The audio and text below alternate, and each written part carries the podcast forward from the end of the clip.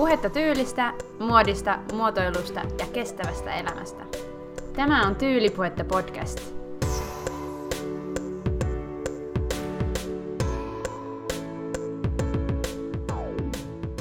Tämän jakson alkuun mun täytyy kiittää teitä.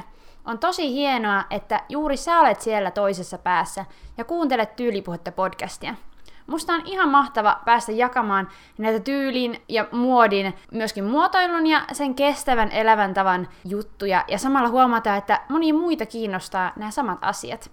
Ja nytpä tyylipuheissa jatketaan metsästämällä onnellista elämää. Mua on pohdituttanut tosi paljon viime aikoina se, mistä ihmiset oikein löytää iloa ja onnellisuutta elämään. Onnellinen elämä, eikö meistä jokainen halua sitä? Tähän teemaan liittyy myös tosi kiinteästi meidän kulutustottumukset.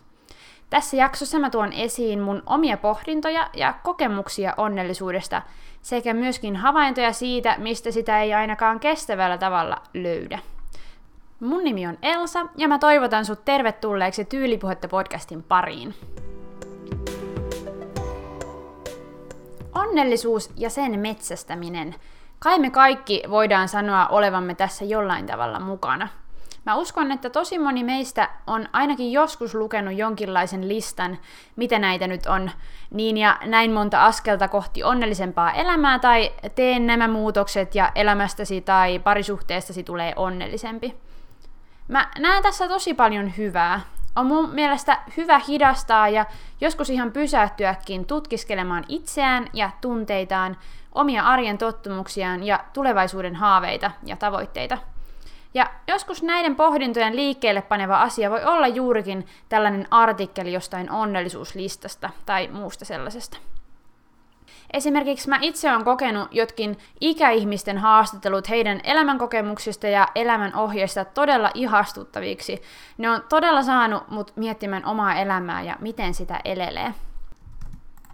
Mutta tässä self-help-oppaiden kulta-ajassa on vähän jotain kummallista myös – Mun mielestä mennään metsään siinä kohtaa, kun tästä onnellisuuden tavoittelusta tulee itsessään se elämän päämäärä. Koska siis aina löytyy jotain, mitä voisi muuttaa, jotta voisi tämän ja tuon opuksen ja listan mukaan olla onnellinen. Me eletään niin vahvasti myöskin sellaista vertailun aikaa, kenen elämä näyttää kaikkein upeimmalta, kevyimmältä ja onnellisimmalta Instagramissa tai muualla somessa. Kai, kai jokainen meistä tunnistaa tämän.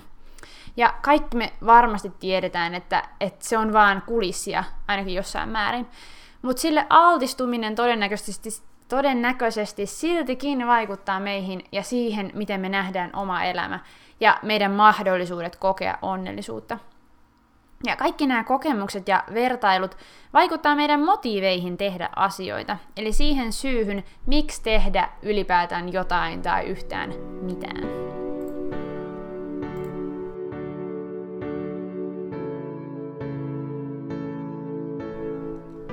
Mä mainitsin alussa, että onnellisuuden metsästys linkittyy vahvasti meidän kulutustottumuksiin ja niin ikään myös vaatteiden kuluttamiseen.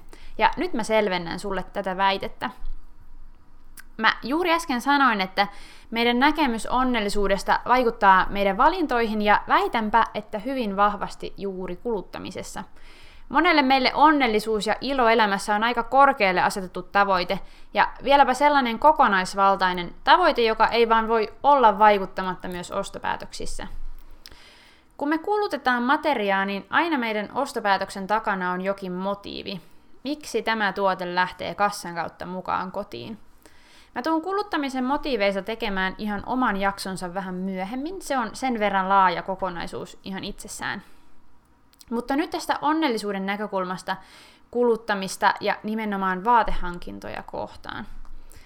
Onko sulla tällä hetkellä mielessä jokin tuote, jonka sä haluaisit, koska näit sen jonkin coolin tyypin päällä? Tai ootko koskaan tehnyt ostopäätöstä sen perusteella, että se saisi sut kokemaan olos itse varmemmaksi tai jollain muulla tapaa paremmaksi? Entä fiilissoppailu?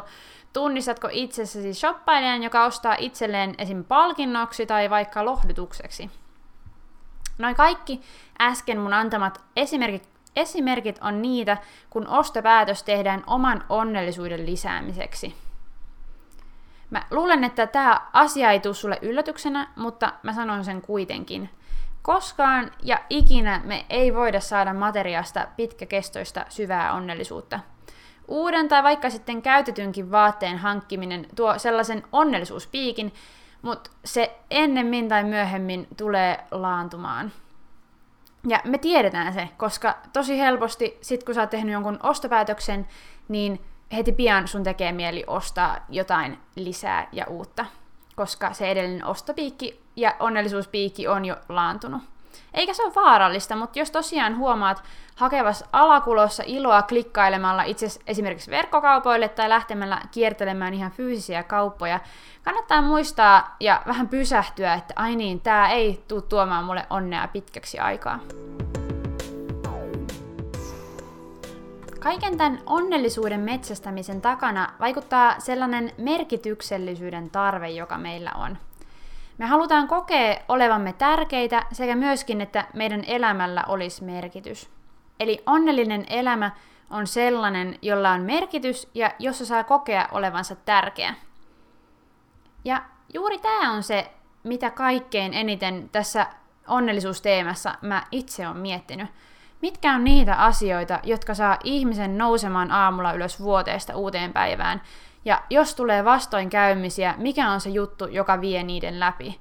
Koska esimerkiksi ei kuluttaminen ja ne ostelut, mitä me tehdään, niin esimerkiksi ne ei voi niin kuin riittää motivoimaan ihmistä elämään läpi sen elämää. Mutta mitä ne asiat on? Mun omassa elämässä on paljon asioita, joiden kautta mä koen merkityksellisyyttä ja onnellisuutta. Ja osa tulee esimerkiksi opintojen ja töiden kautta, osa mun harrastusten ja vaikka tämän podcastin kautta, koska tämä tosissaan tuo mulle aika paljon onnellisuutta, kun mä saan tehdä semmosia juttuja, mistä mä innostun itse. Mutta ne ei yksin mitenkään riitä antamaan merkitystä koko mun elämälle ja olemassaololle. Mun elämälle merkityksen tuo se, että mut on luotu, mä olen rakastettu ja mun elämällä on suunta – ja tämä on sellainen asia, josta en mä tai kukaan muu tai mikään muu asia voi millään tekemisellä tai vaikutuksella ottaa sitä faktaa pois, tai johon ei voi mitään mennä lisäämään. Se on jotain sellaista merkitystä, joka on ja pysyy, jonka mä tiedän syvällä mun sisimmässä. Ja sun kohdalla ne merkitykset ja merkityksen tuottavat asiat voi olla erilaisia. Mutta mä uskon, että yksi avain tähän onnellisuuden kokemiseen on kiitollisuus siitä, mitä on jo saanut. Kiitollisuutta siitä, mitä sulla nyt jo on. On ne sitten konkreettisia asioita, kuten koti tai ystävä, tai abstraktimpia asioita, kuten terveys ja usko. Jos me löydämme itsemme ajattelemasta, että olisin onnellinen jos ja sitten kun, niin ei me ikinä sinne päästä. Onnellisuus on siis kiitollisuutta, mutta myös tyytymistä siihen, mitä on jo saanut. Sellaista positiivista tyytymistä. Se ei tarkoita, ettei saisi tavoitella jotain, mutta jos se uuden tavoittelu menee siihen pisteeseen, että ajatellaan olevan parempi ja onnellisempi ihminen sitten, kun on jotain saavuttanut, niin tuossa kohtaa se onnellisuus oikeastaan varmaan aina pysyy tavoittamattomissa. Tässä ajassa ollaan tosi herkkiä etsimään parempia versioita kaikessa, kehittämään ja hylkäämään asioita, jos ne lakkaa tuottamassa meille hetkessä iloa. Mä ajattelen, että sellainen pitkäkestoinen onnellisuus on jossain syvemmällä kuin siinä, miltä musta ohimennen tuntuu tai näyttää. Mitä olosuhteet näyttää tai miltä susta sun tunnetasolla oikein tuntuu. Ja vaikka sitä onnellisuutta niin kamalasti ohjataan etsimään, se voi mun mielestä olla juuri tässä – kiitollisuudessa ja tyytymisessä siihen, mitä jo on.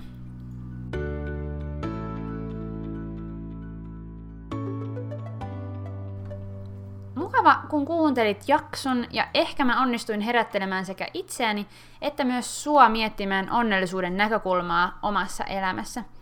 Ja jos tämä jakso herätti sussa jotain ajatuksia, niin oo vapaa jakamaan niitä joko tyylipuhetta Instagramin kommenteissa tai vaikka viestillä suoraan mulle. Seuraava tyylipuhetta jakso vie meidät vähän kevyempiin aiheisiin, nimittäin nyt avataan postaussarja Rocket Like Your Granny ja siellä puhutaan nyt villakangastakeista. Sitä luvassa tuttuun tapaan taas ensi torstaina. Siihen asti, moikka!